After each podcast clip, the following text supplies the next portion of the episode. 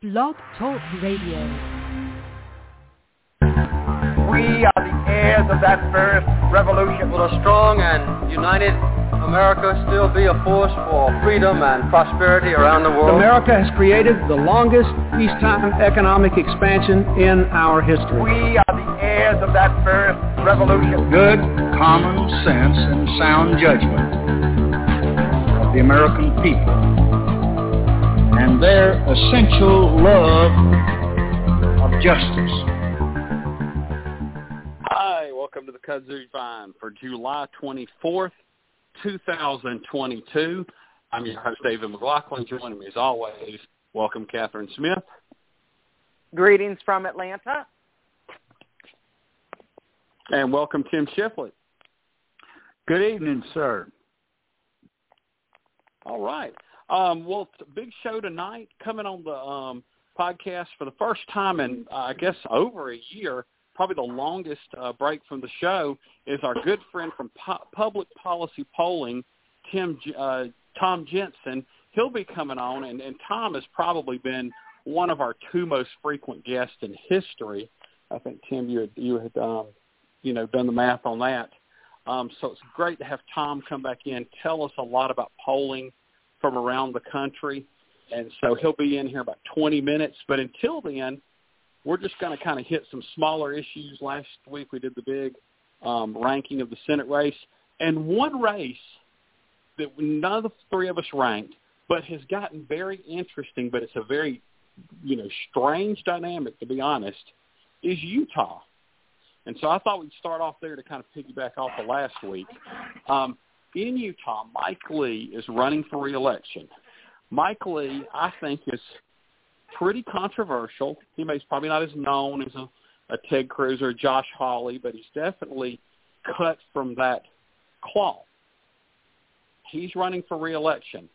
Um, seemingly, the Democrats are not mounting a campaign against him because Evan McMullin, independent candidate, former Republican, who ran, you know, for president in 2016 um, because he was a never Trumper, couldn't stomach Donald Trump, but I guess couldn't stomach the idea of voting for a Democrat either.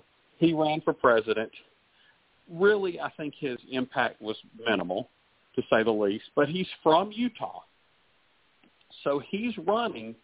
And right now, the latest poll shows Mike Lee comfortably under 50 and I think it's a single digit race, probably closer to 10 than 1, but a single digit race. Um, and this is pretty early in the campaign where people probably don't necessarily know the candidates, and so some, you know, Democratic leading voters in Utah, and yes, those do exist. Uh, one of the congressional districts in the state has been more has been Democratic more than Republican in recent cycles.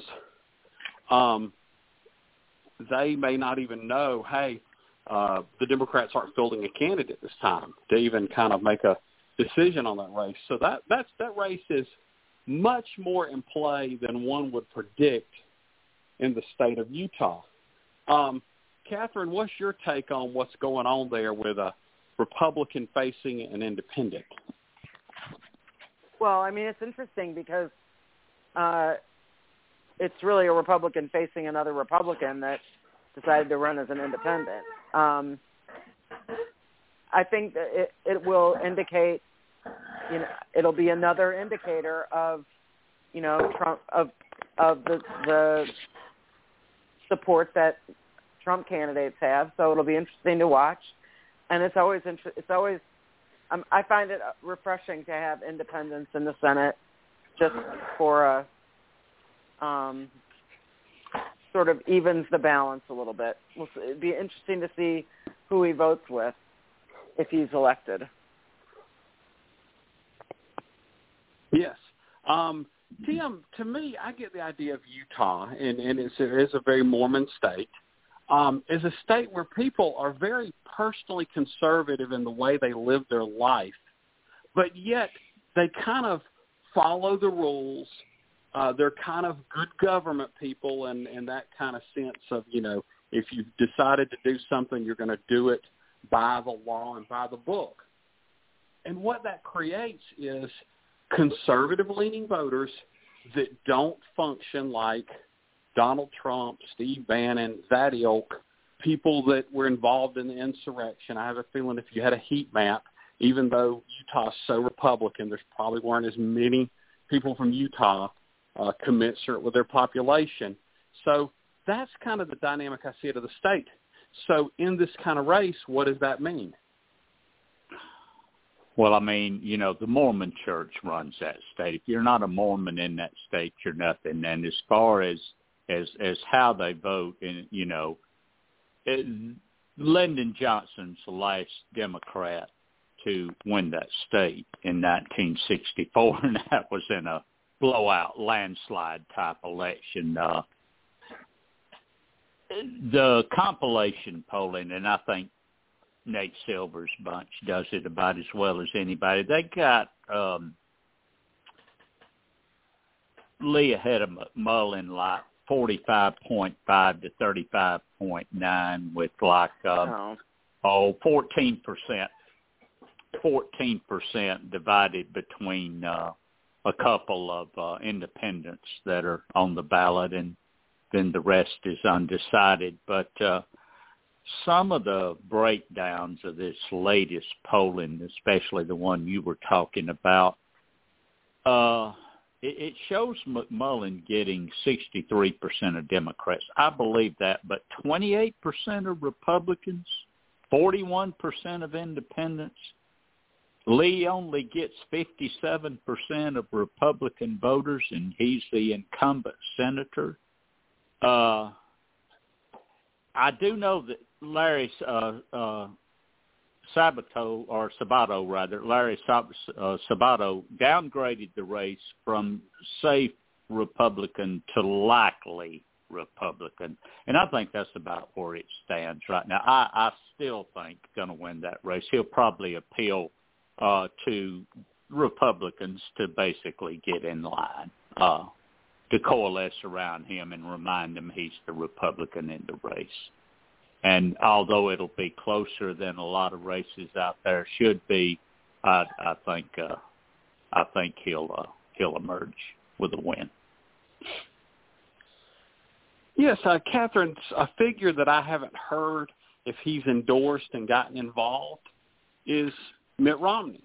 Um, even though Mitt Romney is, is the that. junior senator, yeah, so even though he's the junior senator from the state, um, he kind of has a much larger political profile. I certainly think that Mike Lee, probably even the governor Spencer Cox.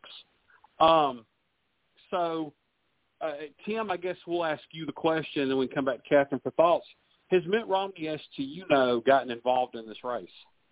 Not at all, and I'm not surprised that that he hasn't. I don't think Lee would ask him unless Lee really thought that he was in trouble because those two butt heads on too many things. Yeah.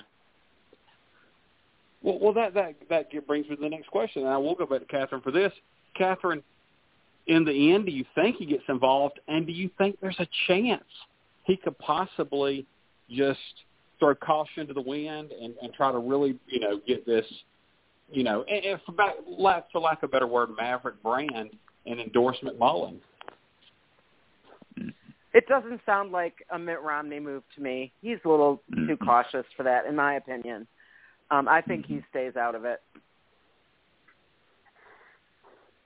Yeah, but even the fact that he stays out, he's not in for Lee, and, and I think that is an interesting um, development. Um, Uh, yeah, another true. issue, I wonder how it's going to.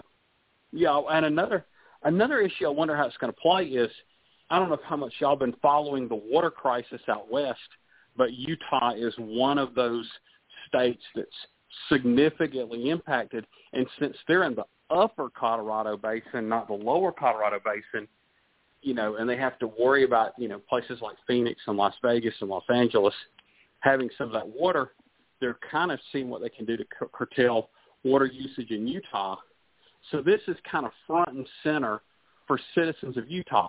Mike Lee, from my, from my recollection of past positions, is no friend of you know saving the climate and changing course to do anything different.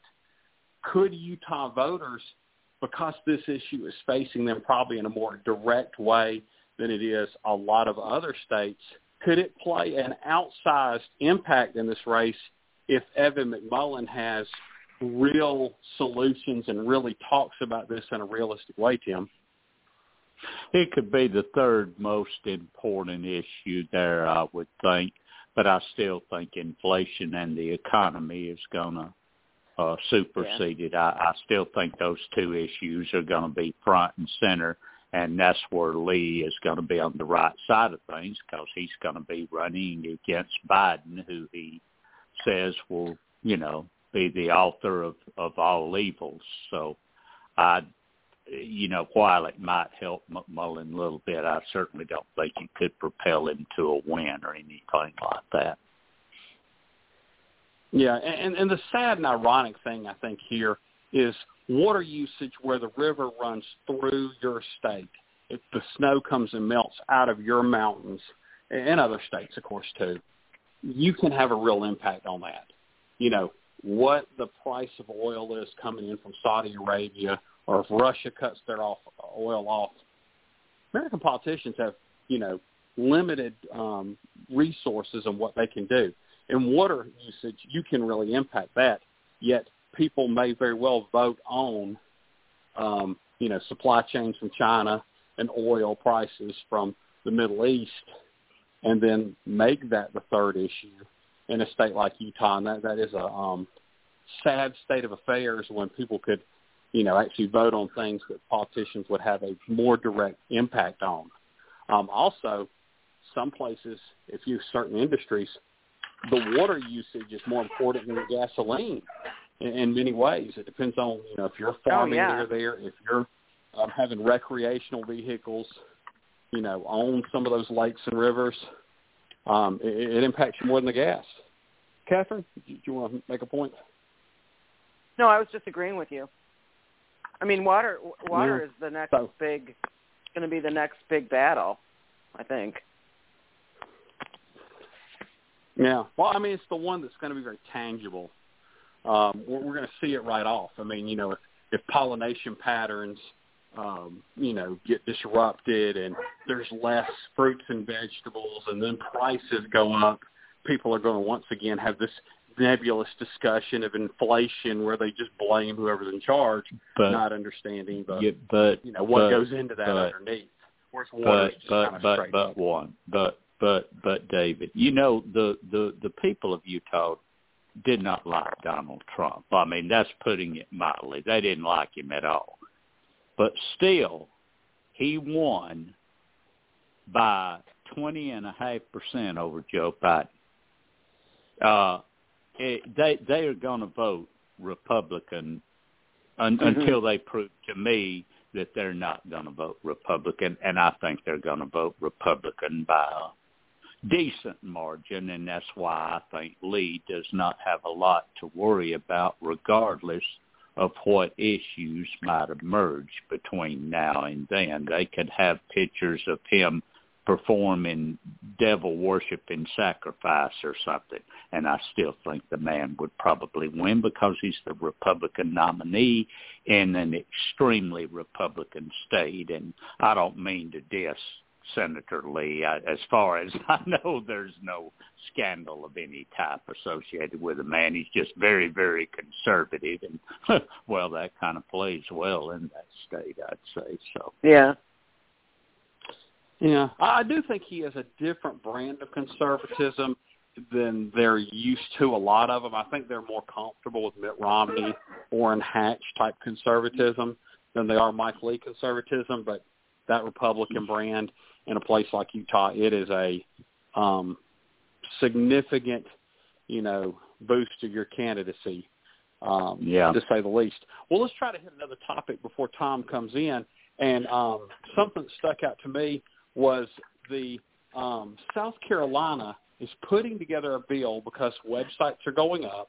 And Catherine, you can probably tell us more about these kind of websites that give information about, you know, reproductive choices, health care.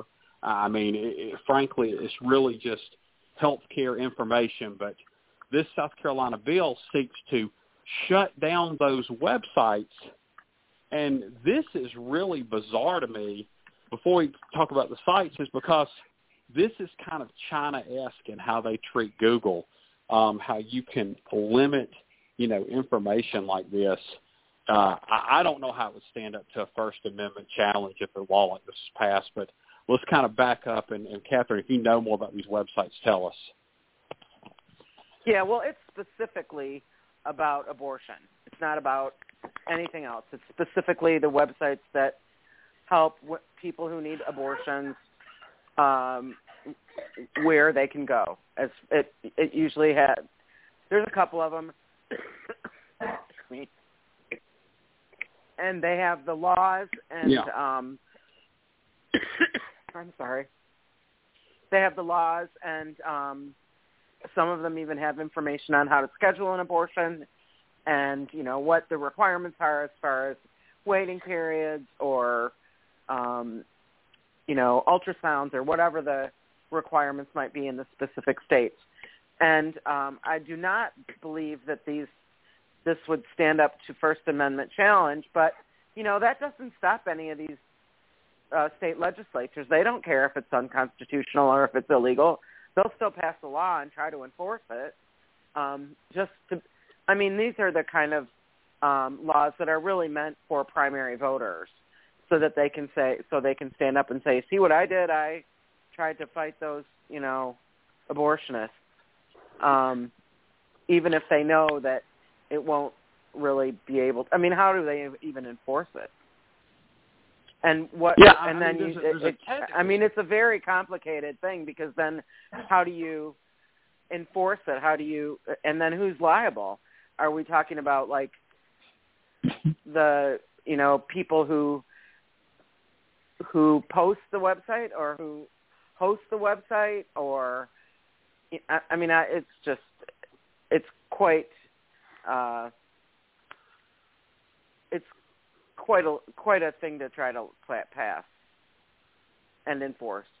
Yeah, um, uh, Tim, if if we were to right now Google on Google Maps the state of Utah, it would pull up casinos, it would pull up brothels, it would pull up marijuana distribution facilities because all three of those things are legal in Nevada. They're not legal here. Um, I can look at them though here if I wanted to. Don't spend any time looking at that, but I'm just saying I could. So how is this any different than any other activity that's legal in one state and illegal in another? You being able to see that stuff. Well, you know, I'm with Catherine on one thing. How would they even enforce such a law?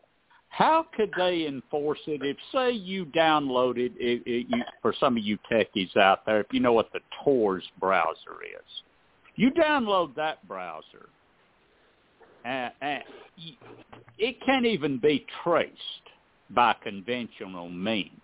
How are they going to keep people from getting?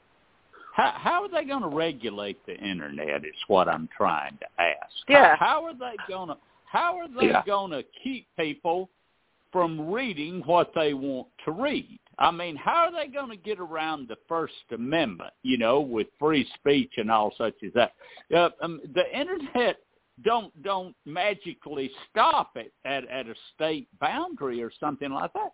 How are they even going to do anything about it? These people are going out of their minds, like when uh, Louisiana, you know, tried and failed, I might add, to make abortion punishable by death. Or, or uh, out in Idaho, they're talking about their Republican Party platform won't make any exceptions for pregnant women whose lives become in danger. You know, they why why are they just pushing this further and further and further into just outright crazy territory? And I think that's what this bill is. How, how can they uh, possibly Well, outlaw websites I'm on gonna- people's personal computers? I'm going to give you the how, but when I give you the how, you're going to see how ridiculous this is. Notice I mentioned China. And Yeah. China has a lot of their own browsers where the gov, the state, I mean the, the I mean the national, I say the state, um, the government controls the companies that do the browsing. Google, of course, wants to get in there because there's a billion people, and so Google has um, done some things to their search in China that have been roundly criticized as a um, limit on free expression. Now they do this because there's a billion people in China, and sometimes a lot of companies have um, done things that they know aren't right because there's a billion people in China, and they'll do it. Are they going to do it for the population of one state in America when a lot of other states with a whole lot more people are completely against this? I think the chances are so far to the right of the decimal point that you know any of these companies will do this. It's just totally unrealistic. So I think Catherine, you were right that this is more of a show that they can talk about. I sponsored this. I voted for this. Than this ever a passing and b being instituted in any kind of way. But it's just a foolishest waste of time. You know, Marco Rubio talked about a bill where I, I think a majority of the people don't think it's a waste of time you want to talk about a waste of time. This bill that these South Carolina lawmakers are talking about is a total waste of time. But now well, I want to transition one, over. Oh, go ahead. yeah, let, let, let's bring come back to it in a minute. Um, but I want to welcome back into the kudzu vine for I don't know how many times for public policy polling. Welcome, Tom Jensen. Hey, good to be with you all.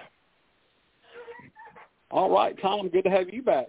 Uh, Tom, I want to start off uh, because we know there's so many good states and races that y'all polled. We're going to get into that, but I want to start off with the overarching um, question about polling. You know, polling in 2016 was all the law. Then there were some corrections made. In 2020, it was often some states and not often others.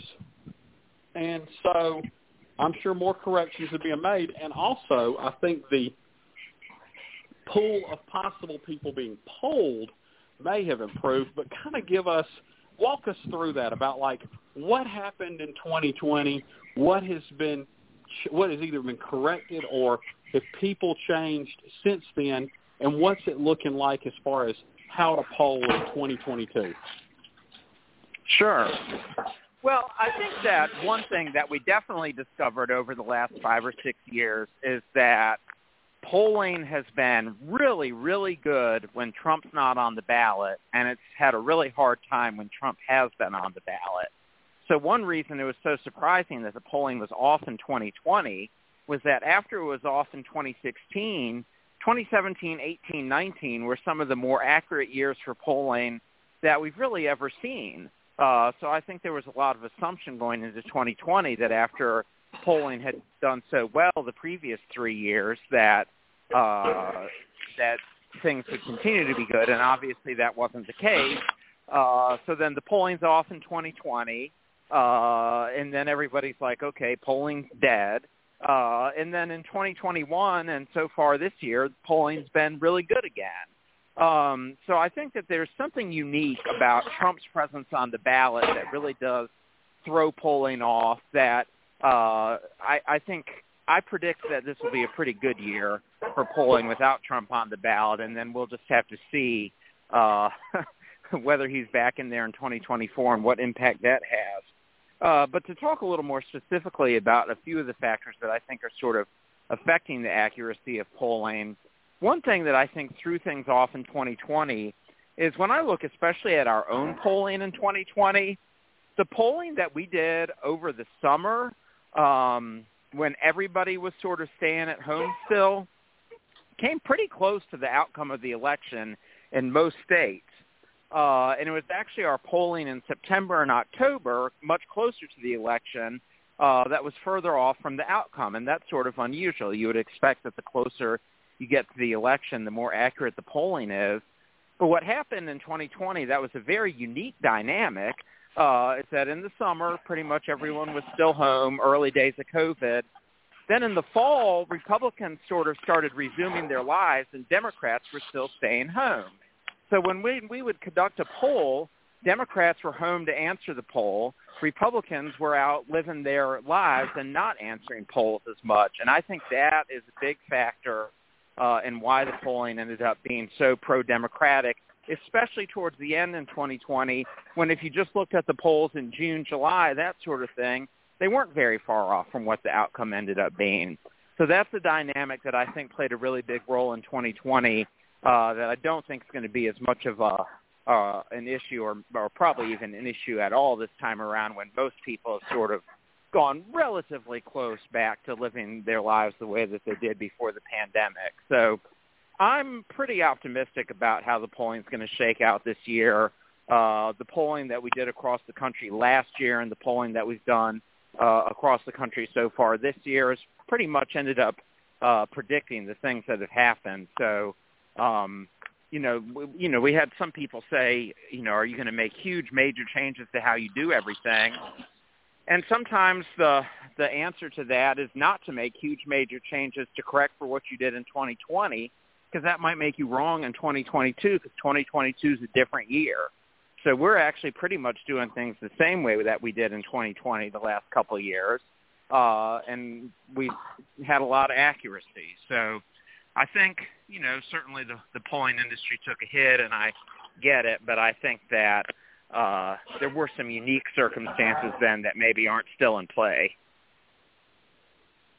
Yes, I mean poll, polling is a tool, and it's it's you know if the tool didn't work one time, you just don't give up on the tool. It may not have been the best tool for the job at that time, and then it comes back around, and obviously we need it because what replaces it? Um, hard to know. I, I wanted to ask you kind of about a, a theory of, you know, why some of that happened and, and the voters that led to. A lot of people, you know, speculated that because people associate with polling with media, even though, you know, there's plenty of independent firms like yours that are not media, but they kind of, you know, related to media that that Trump, hardcore Trump base, that they just didn't answer polls um, that, you know, because it was fake news and rigged and everything else. They didn't answer polls, and of course, those folks dropped out and and um, didn't, uh, you know, participate, which I do find kind of ironic because when Jordan Klepper or Walter Masterson or all these other folks go to interview them at the rallies, they can't wait to talk, and and they probably look a lot better in the poll anonymously than they do on the camera. But there's that theory polling may not be able to answer this, but I'm sure you've done research either through focus groups or read on interviews or what have you. How accurate is that thesis, and how much do you think it may have changed as well? I think there is a little bit of truth to that, and I think that it's something that is probably a little cyclical. So what I think might have happened a little bit those last couple months in 2020 is the polls were bad for Trump – so at that point, Trump supporters aren't liking polls, and then they don't answer polls. We're not seeing that sort of thing so much right now because the polls are so bad for Biden. I think those some those same people who were like, "Yeah, you know, polls are all liberal, worthless junk. Uh, I'm not going to answer." In 2020, now they're getting bombarded with headlines talking about Biden's historically unpopular, blah blah blah. That's something more that they want to be a part of uh, we've really seen in our raw data uh, this cycle compared to last cycle that Republicans and people who are supporters of Trump are much more excited about answering polls now uh, than they were then. I think because it's just more fun to say that you disapprove of Biden uh, than it was to have to sort of defend Trump and that sort of thing. And this is something that we kind of see just move cycle to cycle. I think that uh, we did over the last four years see Democrats more energized to answer polls because they wanted to tell us how much they hated Trump, and now to some extent we have Republicans more excited to answer polls because they want to tell us how much they hate Biden. Yes. Um, interesting analysis, and it, it does make sense. Now, I didn't ask about any of the state races, but I'm going to be kind to Tim and Catherine, and I'm gonna pass it along. And if I think they've forgotten any states that we got to ask about, I'll pick that up. But I'm gonna pass it to Tim. Sounds good. Hey, good evening, Tom. Isn't it kind of David to be kind to us tonight, buddy? so, look, I ain't believing I'm starting with the state of Maryland. but a guy named uh, Cox is the reason I'm doing that. And uh, Governor Hogan said that the primary results in Maryland ensure that his party is going to be swept in November. Is he correct? Well, I think he is correct, and I think what that speaks to more broadly, Tim, is this uh, strategy that Democrats have been engaging in across the country to sort of mess around a little bit in some of these Republican primaries. The Democratic Governors Association uh, decided to run a bunch of ads about Dan Cox during the primary, uh, attacking him, you know, saying that he was so conservative and so supportive of Trump and that sort of thing. Uh, and as it turns out, that made Republican primary voters want to vote for him. Uh, and he not only won, he, he won by double digits. Um, so there's a lot of hand wringing uh, that Democrats shouldn't be doing this sort of thing. Uh, but here's the reality. I mean, Larry Hogan won the governor's race as a Republican in Maryland in 2014 and in 2018, even when 2018 was a great year for Democrats nationally. And mm-hmm. somebody who's somebody uh, who's very much sort of trying to carry on that Larry Hogan banner, Kelly Schulz, was running in the primary. Democrats had a very crowded primary field where you just weren't really sure who was going to advance or not. And it seemed like, given that Maryland had voted for a couple times in a row Republican for governor, given that Larry Hogan was very popular, given that this moderate woman was running uh, to sort of try to carry on what he's been doing, uh, I think if she'd won, you might have had something close to a toss-up race for governor.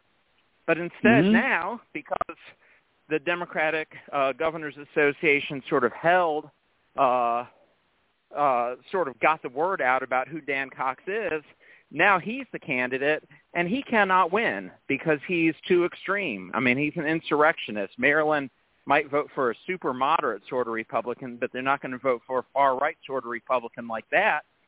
So in mm-hmm. a year when Democrats are having to play defense for governor in Michigan, defense in Wisconsin, defense in Pennsylvania, defense in Minnesota, defense in Kansas, the list could go on and on, now Democrats have pretty much won the Maryland governor's race in July, and that's one less race that they have to worry about over the next four months when there's so many races to worry about. So I think that Maryland showed that this is a very good strategy uh, that Democrats have embarked on to mess around in these uh, primaries. And, you know, we won't be talking about Maryland again, most likely this cycle, whereas uh, if Kelly Schulz had won the nomination, you know, in October, we might have been talking about a, a toss-up race. And it's a whole lot cheaper to win the race in July than it is to have to be fighting it out to win it in October. So a lot of debate mm-hmm. about this strategy, but I think in Maryland, certainly it really worked out. So uh, Governor Hogan announced just in the last couple of days, as you know, that he is not going to support Mr. Cox. And uh, speaking of strategy, is is is what what is he doing? Is he? It, I mean, is he genuine about it? Is he setting himself up to do something on the national stage? What what what is Governor Hogan uh, doing here? Well, I do think he's setting himself up to do something on the national stage. I mean, it's pretty widely speculated that he wants to run for president uh, and mm-hmm. I guess he's trying to establish himself as sort of like the sane Republican candidate. Uh, mm-hmm. But you would think you would think that what happened on Tuesday in his own state might show him that there's not much of a market for being the sane Republican candidate. If you can't even get your preferred successor within single digits in the primary in your own home state, I'm not sure how much your brand of republicanism is going to appeal to Republicans in any other state. So I think mm-hmm. that Hogan, I think Hogan's a genuine moderate. I think he's sincere that he's not going to vote for Dan Cox in the general, but I'm not clear what his angle is with this presidential thing, unless it's just to get famous. I mean, he'll get famous. He's the kind of candidate, if he really runs for president, the media is going to love him.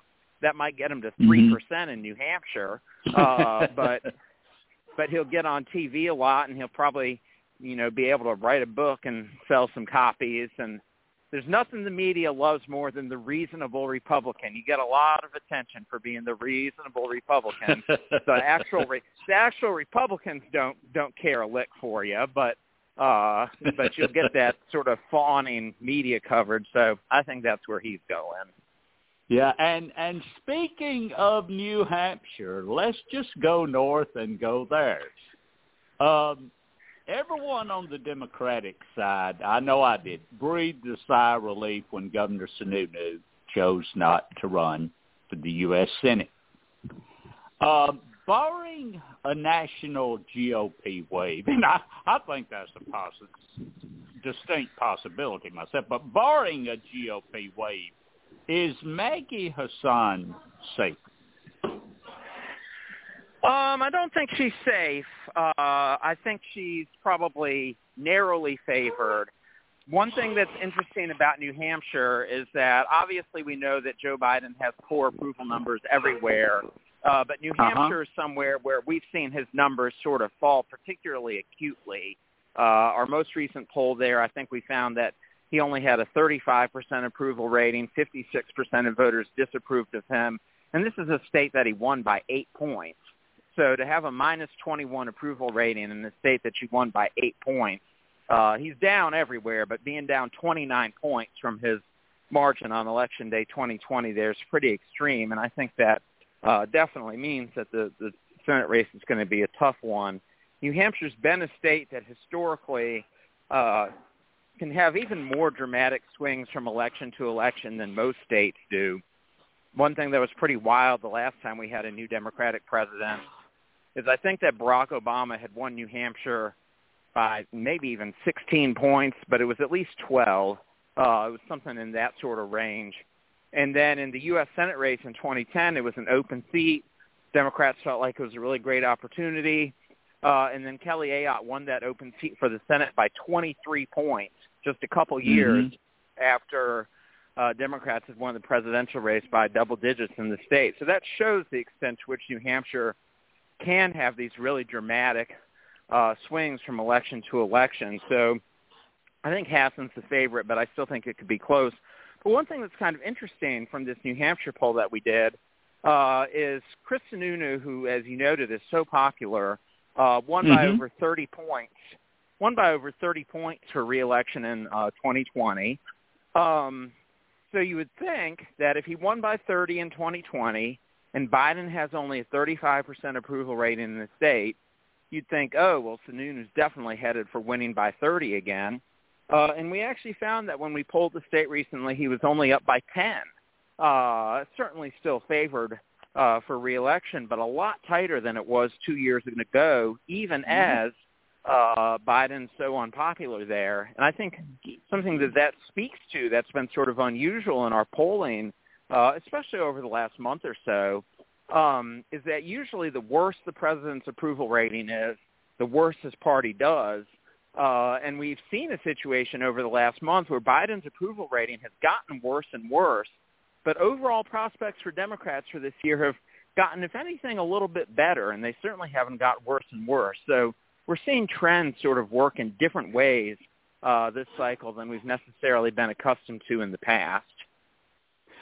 Um, you, you know, you, I think in traditional terms, I'm thinking, okay, well, you know, the economy, people are going to vote their pocketbooks you know, first, right now Biden has 30% approval rating on his handling of the economy. You mentioned his overall approval rating, and I'm thinking in traditional terms. That usually means that the party in power in the White House is going to take a pasting.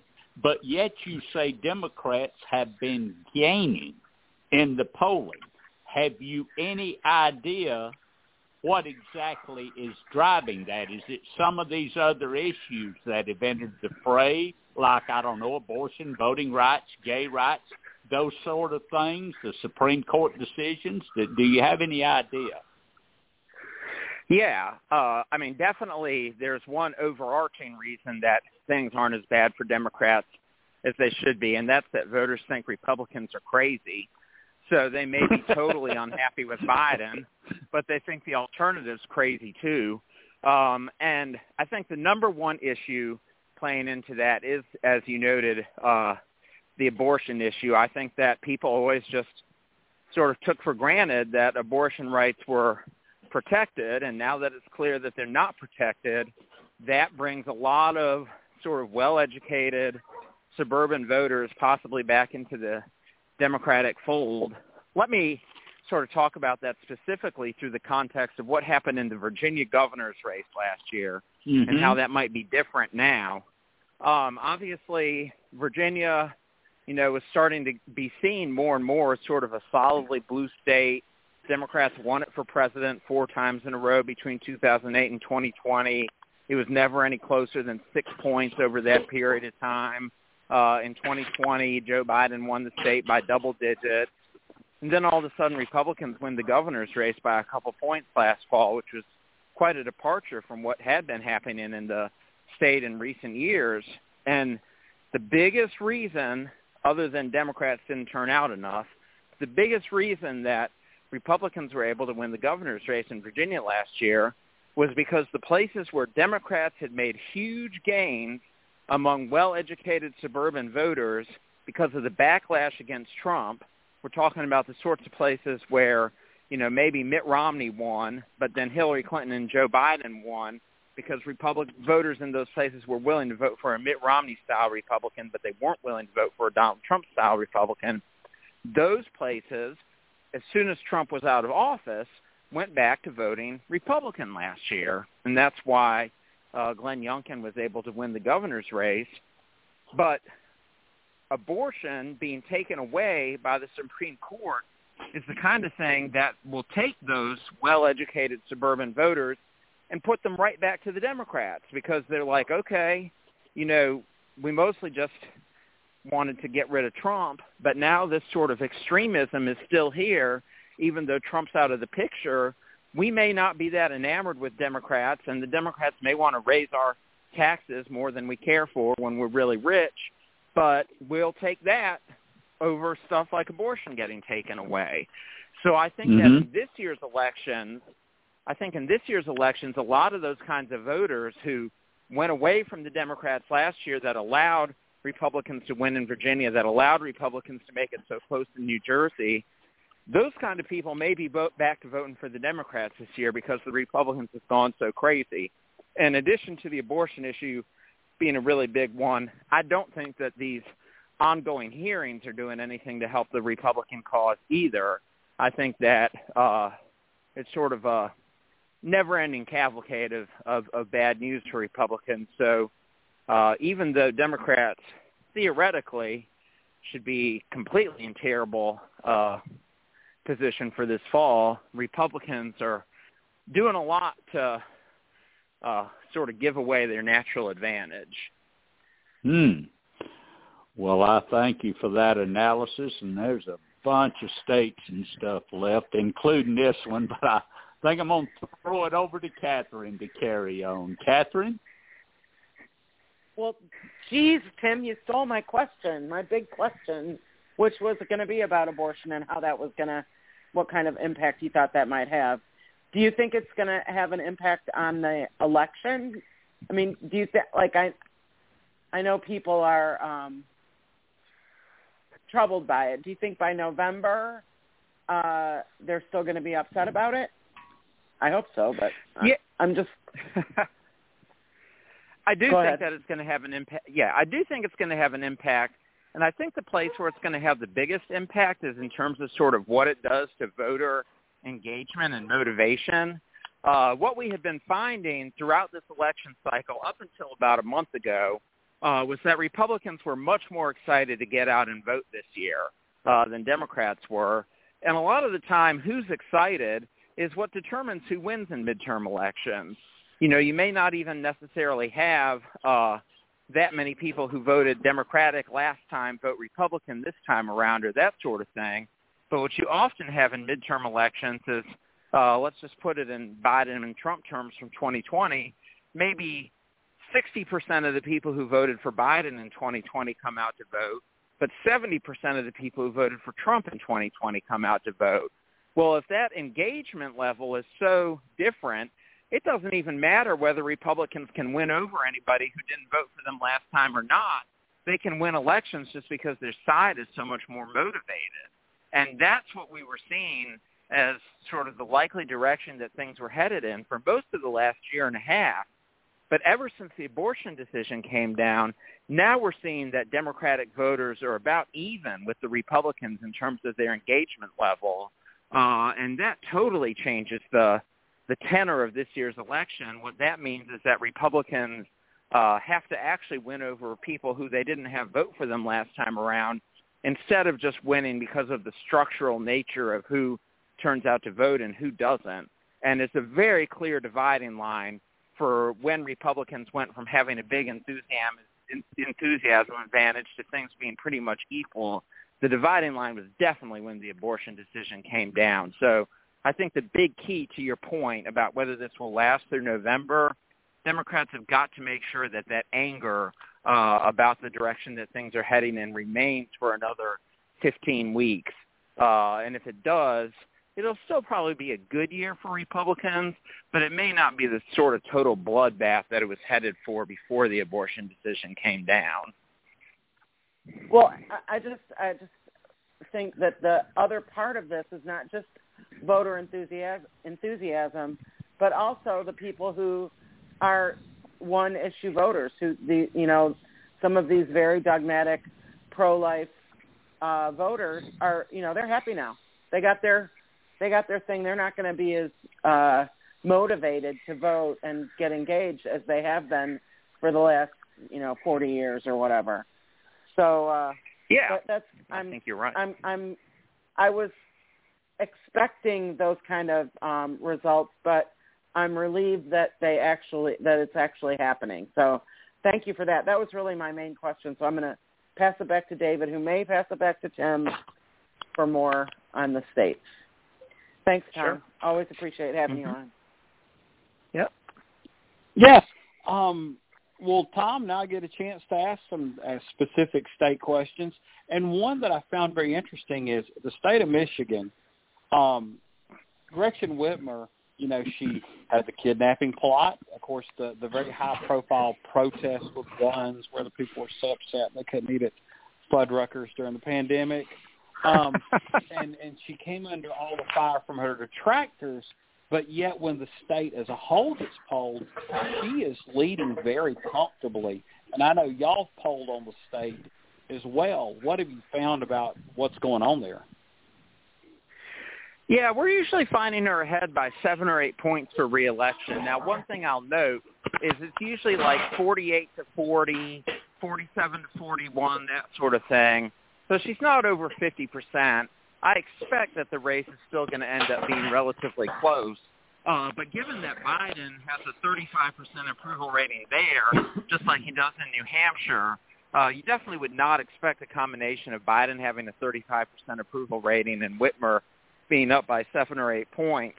And one fascinating thing that happened in Michigan, and I think it again speaks to the way that Republicans are shooting themselves in the foot, uh, is that there's a bunch of people running for governor on the Republican side, but the two most serious candidates who had raised the most money and uh, seemed like they were going to be the top contenders both got kicked off the ballot because they didn't get enough valid signatures.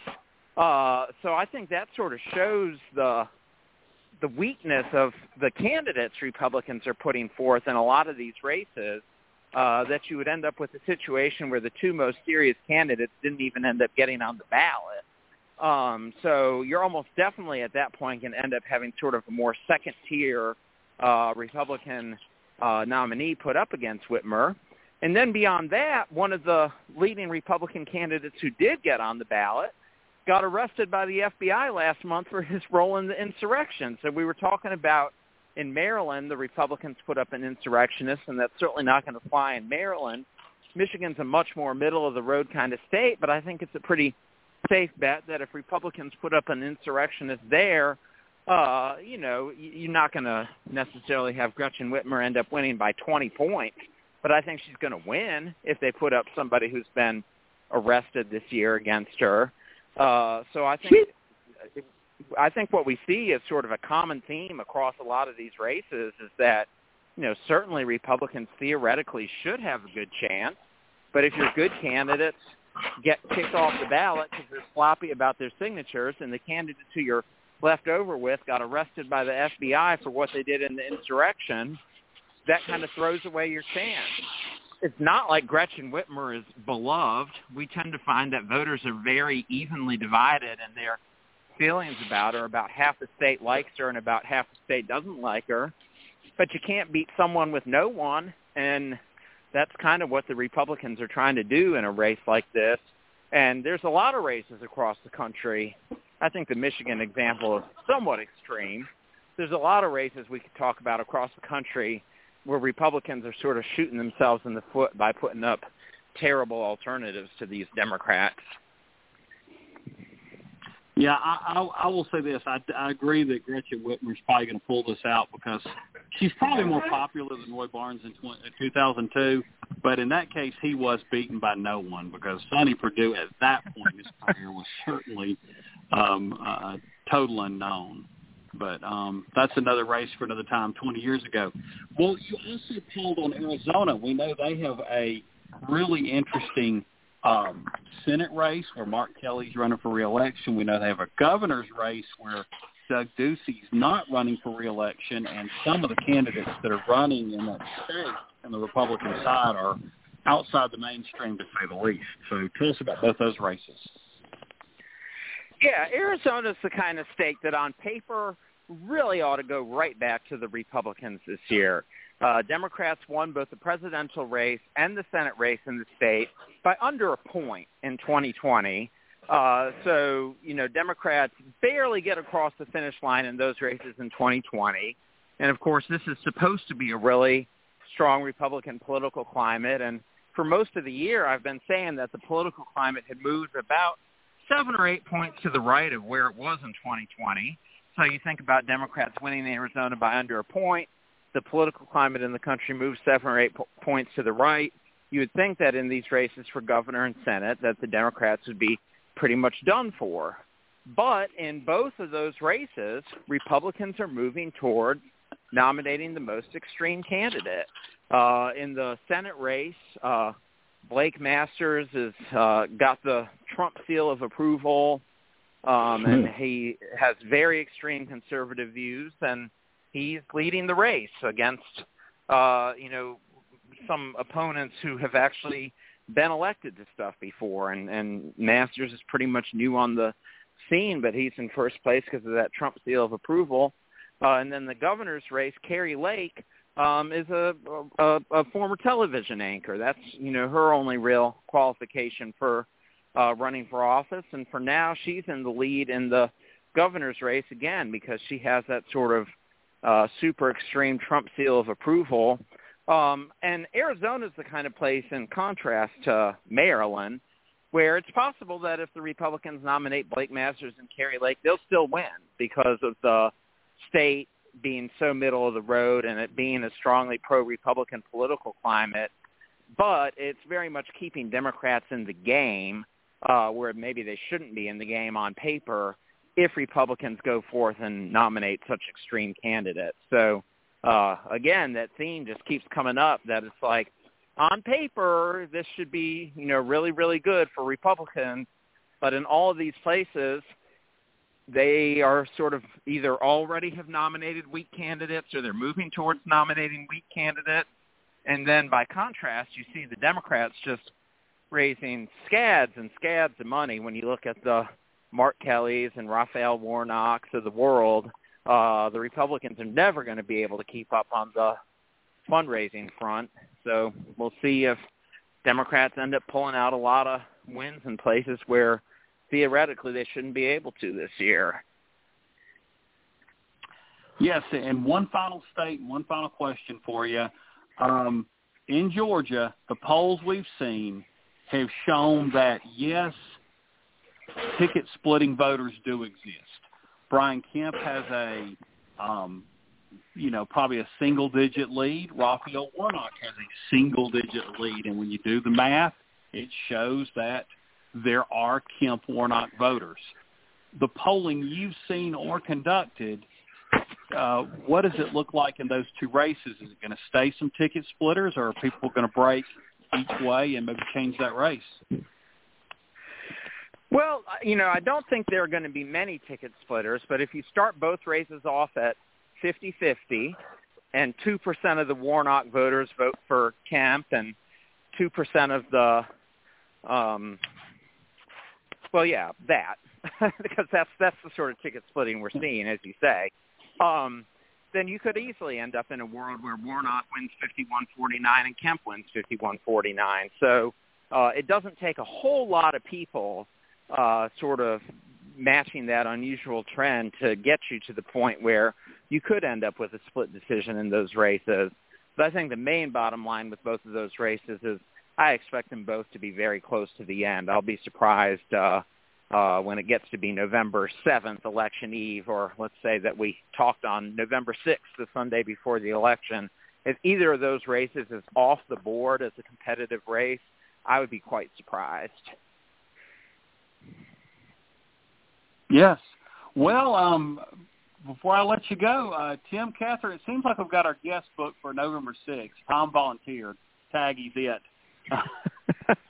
but um, I'll just, but but in all seriousness, we do want to have you back before before the election for sure. Um, but go ahead and uh, tell our listeners, like if they want to follow you on social media, look at the website where you'll post some of your polls. I mean, we know a lot of your polls are private, but some are released to the public, where folks can you know see all that. Yeah, probably the best place to see stuff that does get released is uh, our Twitter account, which is at PPP polls, uh, and then our website is. Well, thank you so much for coming on the show tonight and sharing all that good information. Keep up on with the polling, and then, like I said, we will get you back before the election, not necessarily the Sunday before, but who knows? And then we'll um, get some more great data from you. Okay. It's always really great talking to all of you. I appreciate everything the three of you do. Thank you, Thank Tom. you, we we Matt, love you as well. on. Yeah. Hey. Yes. That was Tom Jensen of Public Policy Polling, and uh, we got just a minute or two left. And Catherine, you were going to make a point about the websites in South Carolina, so I obviously want to start off by letting you make that point. Well, I just want to say that even though um, we think that this is unconstitutional and how are they going to enforce it and all that, it still has an impact because it makes people frightened that if they do something, they're going to get in trouble. So even though it, it we don't know how they would enforce it or all of that, it still has an impact and it still hurts the people who need the services. So I, I just wanted to clarify that. Yeah, I think I mean you're right that somebody if it was hosted in the site, somebody might be fearful of that. Although you can host things anywhere No, I'm talking about nowadays. And then if I'm somebody talking about was someone. producing the content inside, what? No, that's not the people I'm talking about. Yeah. I'm talking about a person who's pregnant who is looking for services in South Carolina, being afraid to look on the web on the internet for fear that they're going to be tracked down and somehow uh um you know penalized for it. So it it adds further stress to a person who's already very concerned about their health and what their next steps are. So that's the kind of um, fear that I'm talking about.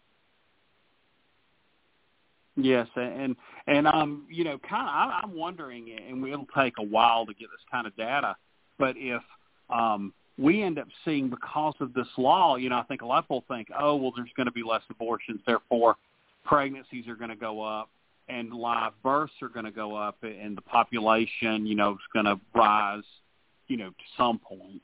You know, people aren't going to start having, you know, ten kids in a family. I don't think anytime soon um, on a regular frequency without that. But I think actually what may happen is you're going to have less, you know, unplanned pregnancies because people may have less sex. I mean, just to be honest about it, and therefore you may have a drop in the pregnancy rate in a lot of places, and that's going to be a very much an unintended consequence uh, of some of these Republican lawmakers who seem to you know, like the idea of you know people having more children, but they're just missing the targets. They're, just not understanding, you know, demographics and and who's wanting what and when.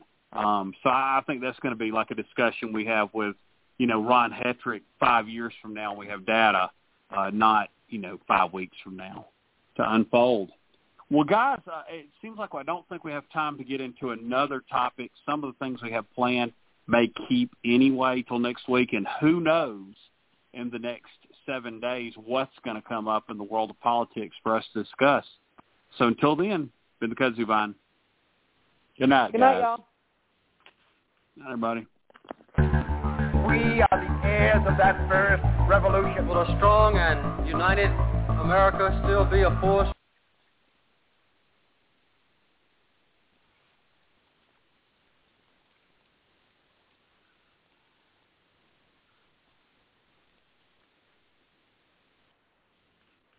This episode is made possible by PwC. A robot may not be coming for your job, but competitors are coming for your market share. At PwC, we pair the right tech with the right solutions to help you gain a competitive edge. Reimagine operations from the cloud, fuel innovation with responsible AI, and detect risks before they become headlines.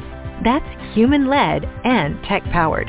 It's all part of the new equation. Learn more at thenewequation.com. Hello, it is Ryan, and we could all use an extra bright spot in our day, couldn't we? Just to make up for things like sitting in traffic, doing the dishes, counting your steps, you know, all the mundane stuff. That is why I'm such a big fan of Chumba Casino. Chumba Casino has all your favorite social casino style games that you can play for free anytime, anywhere with daily bonuses. That should brighten your day a little. Actually, a lot. So sign up now at ChumbaCasino.com. That's ChumbaCasino.com. No purchase necessary. VGW. Void were prohibited by law. See terms and conditions. 18 plus.